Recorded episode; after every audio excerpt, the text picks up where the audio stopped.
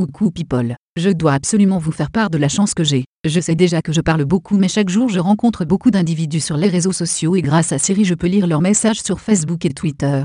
Oui oui tu vois bien de qui je parle ces gens qui se prennent pour des pseudo-photographes à travers des filtres sur Instagram. Quand je fais un agrandissement sur tout ça je vois que ces mêmes personnes qui sont tout le temps en train d'étaler leur vie et de se plaindre pour des choses plus qu'insignifiantes ont plus de followers que moi. C'est à n'y rien comprendre. Bref celui-là son patron l'emmerde. Celle-là n'a pas de patron. Et celle-ci veut un patron mais qui ne l'emmerde pas. Désolé pour toi, alors un conseil va sur Tumblr rebloguer les photos des autres. Je vois aussi l'autre là-bas qui est en train de traiter de tous les noms mec que personne ne connaît et qu'elle ne connaît même pas, avec des trucs du genre, je te préviens tu vas pas me faire chier longtemps, sinon je vais te mettre ta race espèce de connard. Et curieusement jamais personne ne répond, sauf ses copines, les plus nulles en orthographe bien sûr qui disent généralement t'as bien raison chérie faut pas te laisser emmerder, et fuck tous les cons. Je vois aussi que la phrase est criblée de fautes d'orthographe, mais bon je me dis aussi que si tu écris en langage texto dans la vraie vie tu es vraiment une merde. Je vois aussi la meuf qui se prend pour une star et qui entretient son fan club de copines médiocres, et conforme à elle-même. Elle souffre souvent de l'instabilité de la vingtaine, car elles sont les premières soi-disant à s'assumer en publiant des photos où elles portent des tenues rose fluo et jaune citron avec un string qui dépasse. On voit surtout comme légende, hier j'étais au Palacio à Paris avec un concert d'Admiral.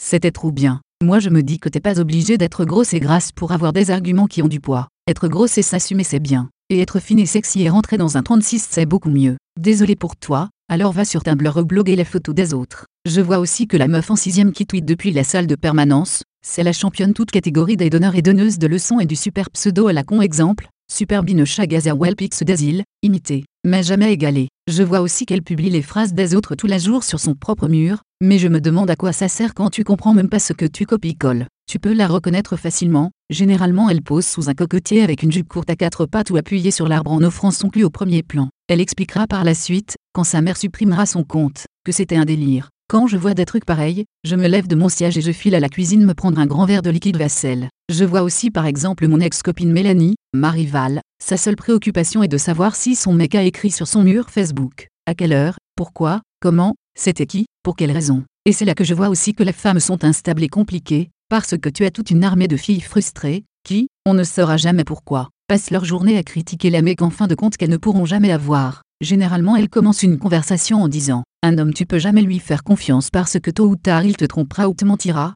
surtout ne te laisse pas avoir et surveille tes arrières. Comme si ça pouvait bien servir à quelque chose d'écrire des trucs pareils sur un réseau social. Désolé pour toi, alors va sur Tumblr rebloguer les photos des autres. Je vois aussi que tu as toute une masse de mecs avec des pseudos délirants avec Tug Life ceci, la mafia se la Gaza Cartel Tony Montana Booba la fouine boss du rap game. Ils travaillent pour Ralph Lauren, Louis Vuitton Gucci et autres marques de luxe. En plus je vois sur leurs photos de profil qu'ils s'affichent avec leurs cousines et les copines de leurs cousines. Donc je me dis que tout ça sert à faire croire qu'ils ont plein de filles qui leur tournent autour. Parfois ils prennent leur mère pour faire croire qu'ils sont cougais. Oui, le couguet, c'est le gros con qui prend sa mère en photo pour rien. Je vois aussi le mec bien prévoyant qui affiche publiquement ses dates d'aller-retour de vacances et c'est bien. Au moins comme ça tu sais à quelle date tu peux aller péter sa porte pour lui piquer sa poupée gonflable et tweeter depuis son PC je suis pédé et je m'assume. Après tu vas sur son Facebook et tu démarres un chat sadomaso avec sa tante histoire, de bien le griller dans sa famille. Je vois aussi que l'autre là-bas il dit jamais rien lui il partage des panneaux. Parce que je vois aussi que depuis quelque temps on a droit aux panneaux. Avant c'était une nuée de groupes qui commençaient tous par si toi aussi.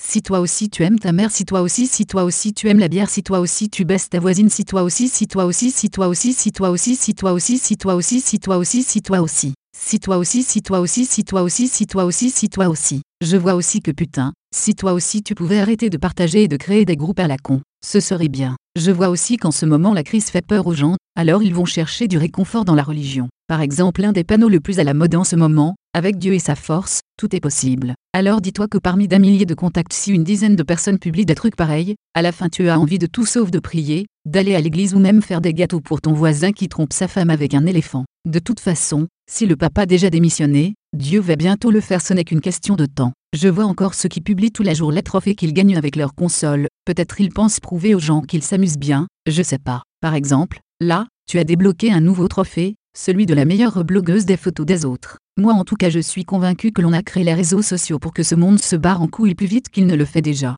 Mais bon, il ne faut jamais généraliser car malgré tous ces aspects néfastes de la vie sociale, sur le net j'ai rencontré des gens étonnants qui sont excellents dans leur domaine. Par exemple, il y a des gens qui participent rarement, mais quand ils le font, ils le font bien. Je vois aussi parfois des gens exceptionnels, intelligents et drôles. Par exemple Booba qui clash la fouine et le traite de pointeur, et la fouine qui répond qu'il l'a violé, tout cela reste toujours dans le thème de l'actualité autour du mariage pour tous. Oui oui, je vois qu'il y a dans ma liste d'amis des artistes ou de vrais poètes, des gens captivants grâce à qui je me suis enrichi. Par exemple, je peux suivre les vendredis sexes des prêtres pédophiles du Vatican, et la position préférée des cardinaux et c'est vraiment bien. Mais je me dis souvent qu'Internet devrait quand même servir uniquement à partager les choses enrichissantes, et les clashs batailles et vidéos devraient rester sur la carte mémoire de ceux qui les filment, même si ça fait le buzz et que tout le monde en parle. Enfin bon, je suis persuadé d'une chose, c'est soit tu vas sur Tumblr rebloguer les photos des autres, soit tu rebloques pour une fois un message approuvé par toutes les poupées gonflables du monde. Allez bisous les gens.